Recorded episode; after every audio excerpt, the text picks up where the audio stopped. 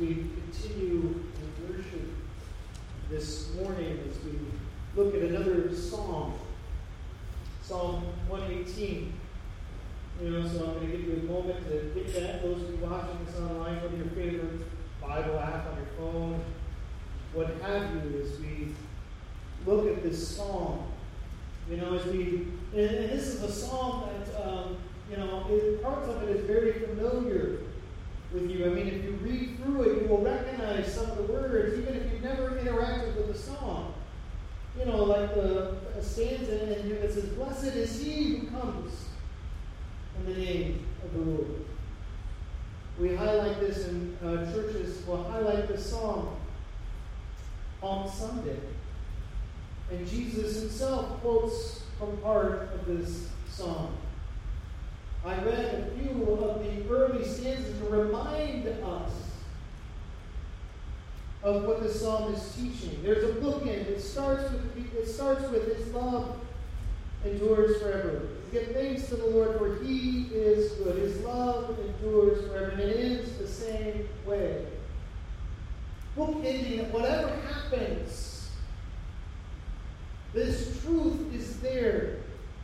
The Lord is good. His love endures forever. That's hard to remember, though, at times, isn't it? And just because something's true doesn't mean we always remember it. But it is. The, this is true regardless of where you are. I, I have a belief, as I've studied some of the Psalms, and, and really I've enjoyed the past couple of years when we go through Psalms, because I get to study them a little deeper. And the Psalms at the end of what we know as the book of Psalms probably were, were compiled in such a way to remind the nation as they are in exile of the truth that give thanks to the Lord, for he is good. But that seems counterintuitive, does it not? You're in exile. Your nation is gone. Your land is gone. You have no rightful king leading you on. You may not even know who your fellow Israelites are. Gone. Everything that you once held dear, gone. Yet, that's the power of these songs. Because we can admit with them, the crisis is never fun, right? Anybody enjoy crisis? No. Okay, those of you online, I don't think you do either. Crisis is never fun. We don't wake up going, I'm going to have a good crisis today. You know? And then you kind of look forward to it. Crisis is never fun. No one likes crisis. Even those who work primarily with people in a crisis, they don't enjoy it because of what they're hearing. It's a calling. They step into those moments. No one likes it, but crisis is a part of life. I don't know where you are this morning. I don't know if you are in crisis or not. Maybe you're coming out of it. Maybe due to current events, you're going into it. We will all have a crisis moment in life. It's a part of it. And, and, and part of the nation of Israel, as they come to Psalm one eighteen, they are in a crisis themselves. And how are they going to get through it? How do you and I get through it? Well, we know the truth that we, we are being reminded that he is good, the Lord is good, that his love endures forever. But in order to survive it, we must have hope. Why does the psalmist write what he writes? It isn't just to recount of who God is, it is to instill hope into those in exile, into a nation that doesn't understand fully what is going on. Hope is a powerful thing. But when you do not have hope, it is a very, very dark time. I believe that our world is in crisis. Our world is full of darkness, and not just because of sin, though that is a loss. But there is a lot of hopelessness in our world. We're grasping for anything and everything, and we're coming to find out that we are left lacking in many of areas.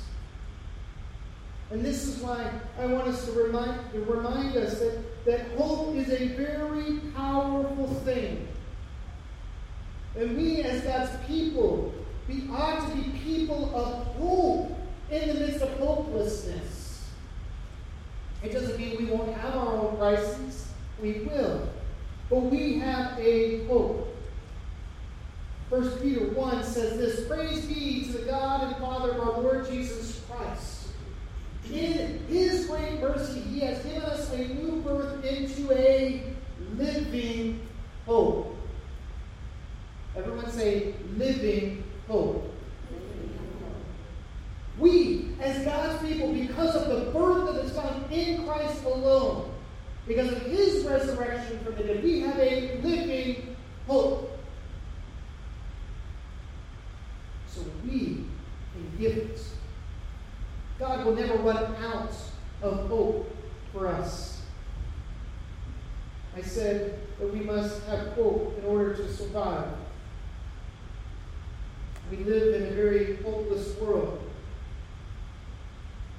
This is why, maybe you don't know it, some of our families here today and those watching have been touched by it. But suicide is the second leading cause of death for anyone under the age of thirty-five. Second only to unintentional injury. Hopelessness is part of it. There's a whole lot there. It is in the top ten leading causes of death across all ages. And one of the rising ages are senior adults. Hopelessness. We, as God's people, as people who are pro-life, we would say, this is an issue of life right here. And there is help available. And, and suicide is not just something that happens outside of the church. It happens right inside. And we need, I want you to know, if you're listening, there is help available. I've, I've been at scenes where this has been. I've been in the midst of it. It is no fun. I hope never to be there with one of you, though I've walked with some of you in this. I don't wish this upon you, but we as God's people, as people of hope, need to remind people there is help. And so real quick, right at the beginning, I'm just going to put up on the screen uh, two numbers that you can use. You may want to write these down, not for yourself, but if we're going to, as I'm going to call us to do, step into the hopelessness with hope, we need to remind people of where they can get some help and hope. It's no, it's no coincidence that the name of my counseling practice is Bridges of Hope.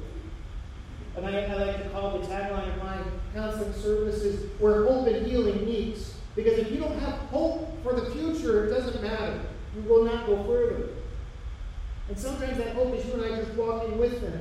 So you have the one eight hundred number there, two seven three, eight two five five. Call any point in time. Day, night, there's someone there. In fact, um, Tanner's uh, girlfriend works here. You know, great. Okay? Uh, those of you who are tech savvy, you know, uh, Uber, you may want to write this down so your, your friends in college. All right? You text for hope. The seven four one seven four one. You're going to get somebody. Boom. You know, there, there is hope. Here soon, the national number will be nine eight eight. That you can, and just like nine one one is the national number for emergency, you can always call it, but nine eight eight, July sixteenth, it's to roll out across our nation. Much easier. You only got to remember three numbers. And you will be uh, in touch with someone right there where you can get help. And just because you think about it doesn't mean you're awful. We need to talk about it some. We know the best way of helping someone is to talk about it. You know, mental health, we need to talk about it. I know I do that, it's, well, that's part of me. But we gotta talk about this stuff. Because we can, when we talk about it, people will realize they aren't alone. And so we are called to step into the crisis moment, into the darkness, but we do it with the hope of Jesus. We don't do it on our own. I can't step into the darkness of suicide alone because I think it's a great idea. No. I do it because Jesus is my living hope. So the question that I think Psalm one eighteen is going to help us to understand and answer is, how can we grow in hope? We have hopelessness all around us. We have hopelessness that is causing fighting among us as a nation, as churches. Maybe not our church here, but churches. We're, we're grasping at things that may leave us with something good, but we may find out it is not going to give us the hope we desire. And so we're angry. We're anxious. And yet we are called to live in it. How can we grow in hope? That's my question this morning. That's what I think Psalm one eighteen will remind us. Because you may have enough hope this day, but there may come a time when your hope seems to be draining, when you're not quite sure you can go another day. And maybe these words will remind you. Some of you are in the moment of hopelessness. You, you got another surgery scheduled, or another doctor's appointment, or you look at your calendar and you go, my goodness, will I have any time for myself this week? Or maybe you're just such a good worker that you get more work added to you, you know, while everybody else gets less. Maybe you have friends and family that are struggling with hope. I think that as we give hope, we can be reminded of Psalm one eighteen and gain hope. Jesus says, as Ron Clutter has been reminding us on Wednesday mornings, that with the woman at the Samaritan uh, in Samaria at the well, he said, if I give you living water, will never run dry. I want to paraphrase that a little bit. With Jesus, you have a living hope that will never run out, which also means you and I don't have to hold on to it. We can give it freely away. One of the most powerful things one of my supervisors ever told me was the idea of giving hope to somebody else. I may have shared it, I know I've shared it in others. I've been in times in churches where when I worked with someone who had no hope for themselves, and one of the most powerful things I've ever been able to say to them is here, I have hope for you. Take my hope for you. Take the Lord's hope for you. And when you have yours back, you can either give it back to me or give it to somebody else. One of the most touching letters I've ever received probably in my life happened when we were leaving Hamilton. I had said that to somebody there, and uh, as they wrote me their letter, they said, tucked in these lines is your hope back. I have hope. The power of hope. The power of being reminded we can grow in hope. So how do we do that? We need to be reminded that God faithfully loves. Amen? He loves faithfully, and he faithfully loves. As it says, give thanks to the Lord for his goodness, his love, and it's his covenantal love. And he loves everyone, but he especially faithfully loves his people. Are you his people? Like, I'm not a poor person. Together, are we his people? Then we know the truth of Scripture, even when we don't feel it, is God is faithful. He loves his people. Time and time again, throughout all of Scripture, we're reminded of God faithfully li- living and loving out his covenants. The book of Ruth is a fine example of this. God loving his people. So you want to grow in hope? Notice God's actions. Notice when God does something. Have you seen God this speak? Purity. Maybe it's in your personal life, but, but we will see here in the Psalm, it can't just be individual, because there will be a time when God doesn't seem to be showing up individually in your life this week, personally. You know, the boys and I were traveling, we had a nice kind of couple days, we noticed the grain, the beets. You know, we, there we go, I've seen God, because there's grain in the fields. Which means Leland has enough money maybe for next year's weeks, which means we can eat. I also saw him when my boys just wanted to sit on the couch and just spend time together.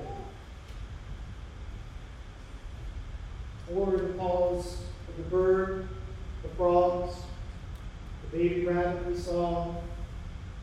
I believe the baby either beak or muskrat. Still don't know the difference. There's something, but I know they're not woodchucks or groundhogs. I know that much. All right, something about the tail. You know, when you notice those things, enjoy it. Notice God's action. Every time you see God, even in the midst of darkness, light will shine. You grow in hope. You grow. Have you noticed someone grow in their faith? Have you told them? Maybe they don't see it, but you want to get hope. You, you talk about, hey, I've noticed how you're, you're asking really hard questions. That's great. Or I notice that you're trying to serve. You may have messed up. But welcome back next week. I tried to get out of food for the soul. It didn't happen, did it?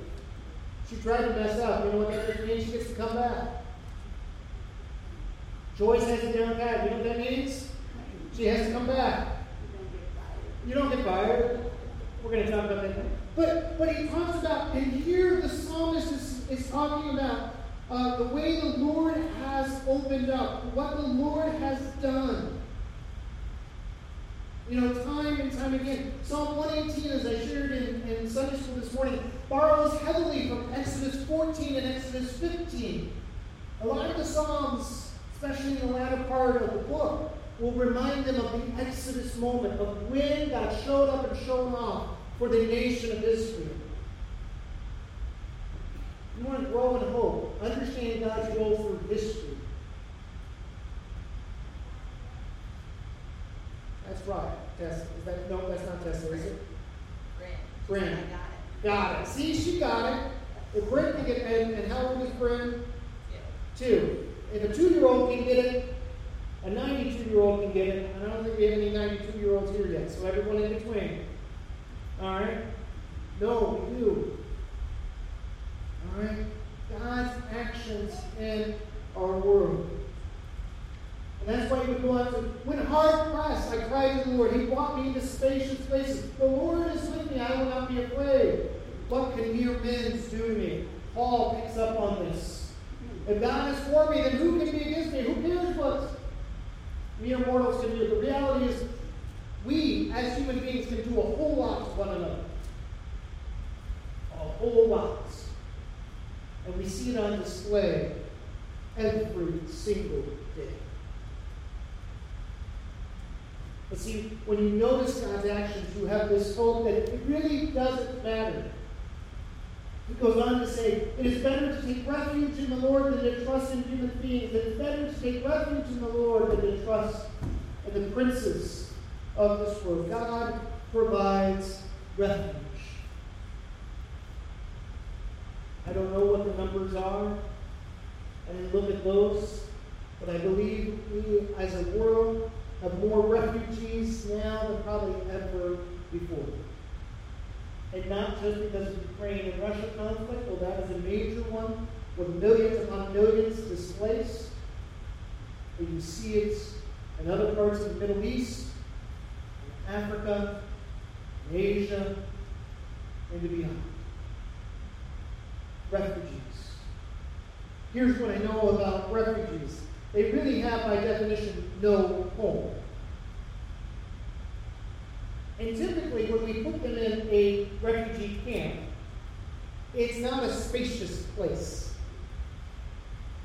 You know, I don't do tent camping much, only about a handful of times a year because my boys love it. Bless their hearts.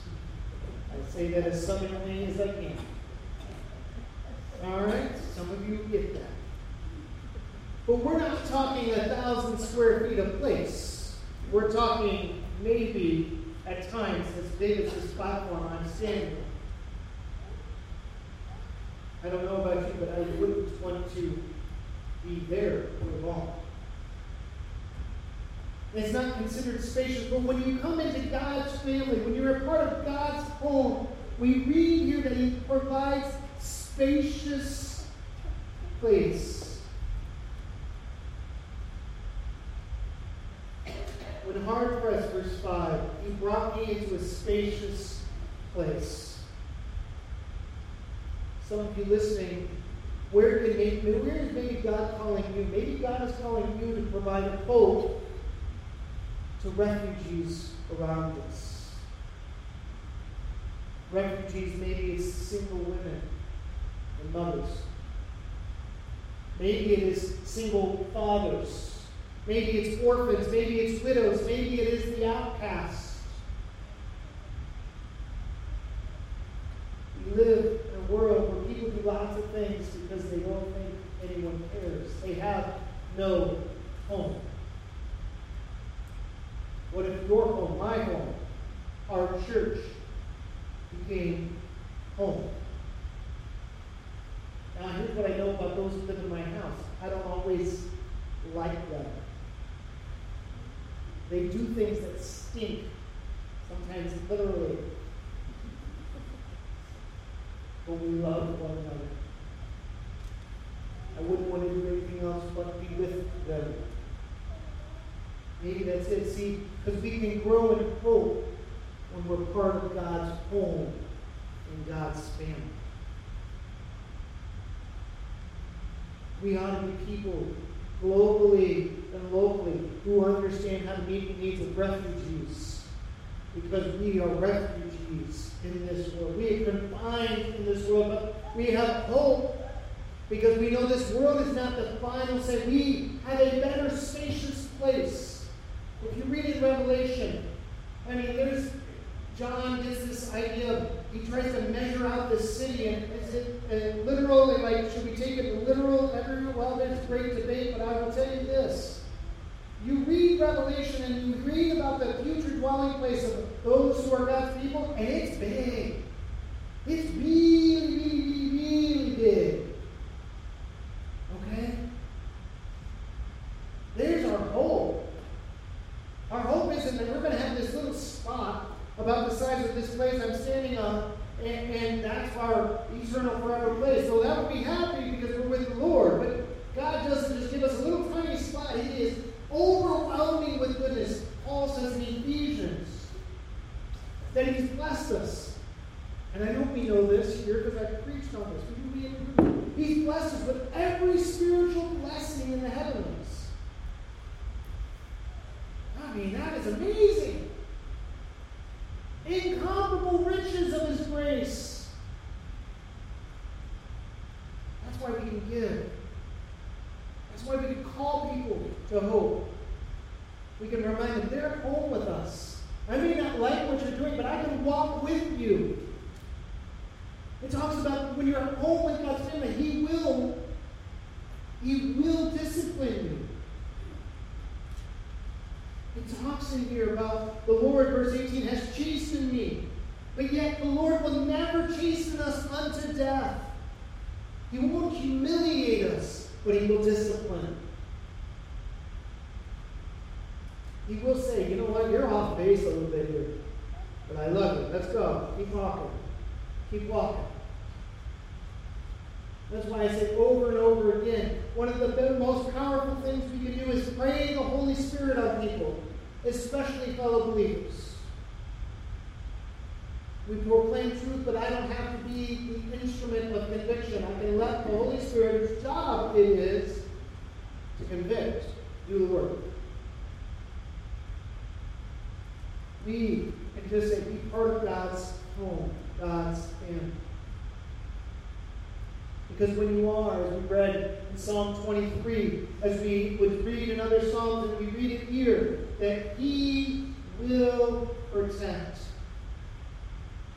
The Lord helps me. He is my strength and my defense. He has become my salvation. The Lord's right hand has done mighty things.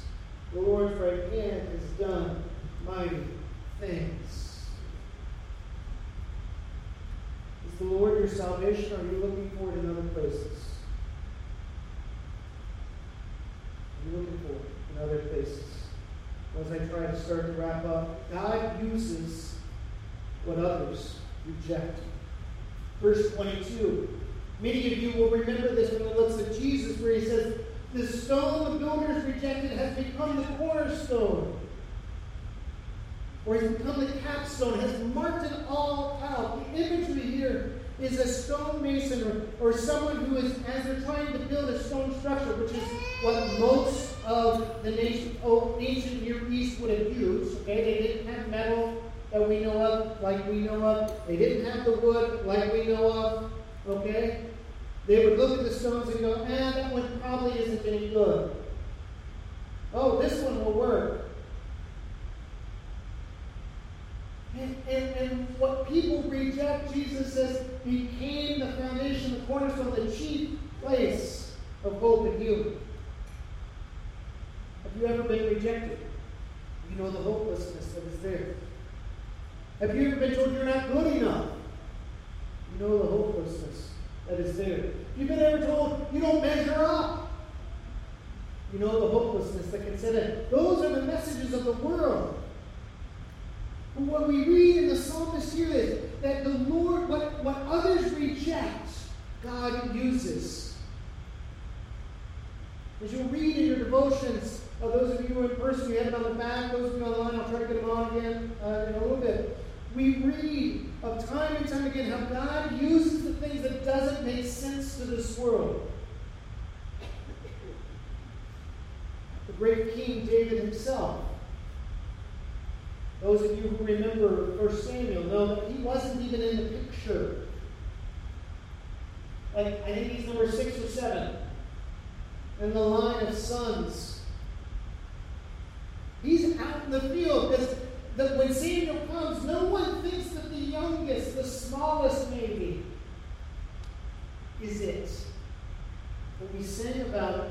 We sang the truth that the Lord said to Samuel when he was so anointed. Man looks at outward appearance, but the Lord looks at the heart. What's on the inside? And that can be a scary proposition.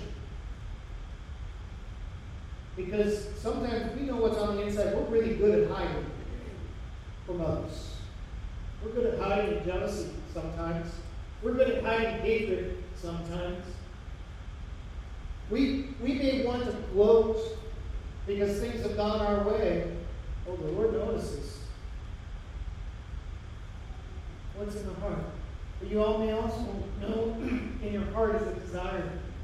Desire to really try to do the Lord's way. You may not do it right.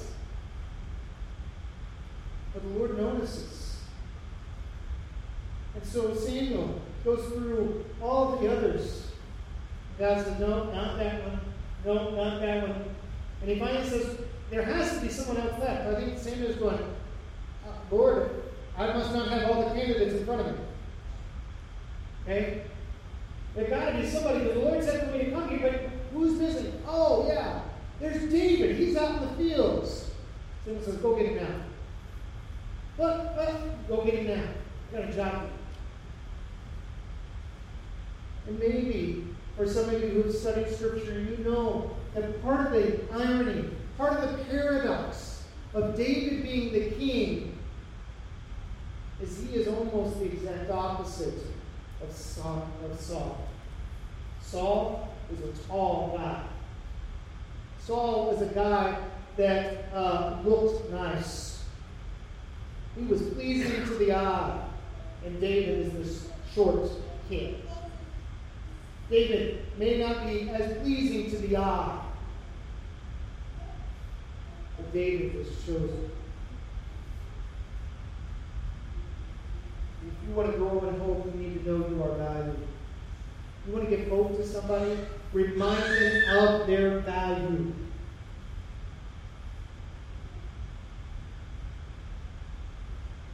We read these words of value from the very beginning. God created man and woman. In his own image, he created them. Your value, because there is an image bearer mark on you. Period. People who need hope need to know they are valued. That someone can walk with them. Not because of what they do or don't do, but because they are created in the image of their Maker. They may not even know the Maker, but you walk with them. And Ephesians, once again, which I believe is in the devotions, Ephesians two, we read, "It is for by grace we have been saved, not of works, so that no one should boast. For we are God's workmanship, we are God's masterpiece, we are God's handiwork, created in Christ Jesus to do good works." The only thing you and I can do that is good is we reflect Jesus back out. We don't do good because of our own measure. And that's what the psalmist is saying. You want hope. You are valued. And I'm going to try to give you value by serving you in such a way that you go, well, well, I don't know about everybody else, but this guy seems to get it. This girl seems to get it. I could never repay. Great, you don't repay God's grace. You can't. Now, you can live in response to His grace, but you don't repay it going, here's what I owe, because God says, you, you can't even meet the bill here. Don't even try. You want to you want to repay me, live in grace, live in hope. Which brings us to this. The Lord has done it. Let us rejoice. In most translations, and the one I grew up with, verse twenty-four says, "This is the day the Lord has made. I will rejoice and be glad in it." I like it, but I think it misses the point. The point of the psalm isn't just, the, this is the day the Lord has made. Though that is true. Every day God gives us is the day the Lord has made. But what he says is time and time again, the Lord is your strength. The Lord is salvation. The Lord will protect you. The Lord, it is better to take refuge in the Lord than anywhere else. Why? Because the Lord has done it. It is signed, sealed, delivered. So now, rejoice, even if you're in exile at the moment. Rejoice, even if you're not very hopeful in the moment. Because why? You, if you so choose to realize it, you are valued. Whether you feel it or not has nothing to do with it. I talk many times with people. Some of you know this because I work with you. It's not about what you feel always. Feelings are wonderful and awful at the same time. Okay? They can teach us things, but they're not gospel truth. That's why Scripture never tells us, it never commands us to a feeling. Always commands us to an action. Okay? Your feelings will come and go. Honor them by expressing them, not stuffing them, but by feeling them. But know that regardless, you are valued. Why? The Lord has done it. Two, you can be a part of a family, the family of God. You want that? It's open to you. Come into God's family through the way, the truth, and the life, who is Jesus Christ alone. It's done, but you have to walk through it. Thirdly, because God is faithfully loving His own. It's done. Even if you don't feel it, it's still true. Even if you don't feel any of those things, they're true. That's why the psalmist says, the Lord has done it, so let us rejoice. Is that easy? No. Or promise. I'm going to add a fourth truth. But when you are in God's home, when you're in God's family, He has given you the Holy Spirit, the power of which to do it. because of the Holy Spirit and because of one another. Because you know what? There's a miracle in Scripture. A miracle of a man that was healed who did nothing for it. But his friends did. His friends did. Now, did the man not have faith? I don't think so. But when you're lame in that society, you don't just get to walk up to Jesus. His friends carried him. What is you and I's job? We are going to carry one another and say, there's hope for you. There's value for you. We go in the world saying, well, I'm going to carry you, and we're going to do it together. As part of God's family, together. That's the mission of the church. We have great work ahead of us to do, church. To love God and to love others. We have great work to do as we live in a world that is in chaos and crisis and in darkness. We have work to do to love single moms and babies and old moms and old widows and widowers and the refugee and the immigrant and the alien among us. To the one who woke up this morning going, I don't know that I can do this anymore. To the one who goes, I don't, no one has ever told me that I'm loved.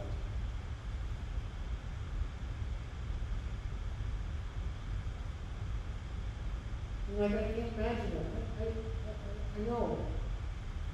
But it's there. Every single day. And some people look like they have it all together.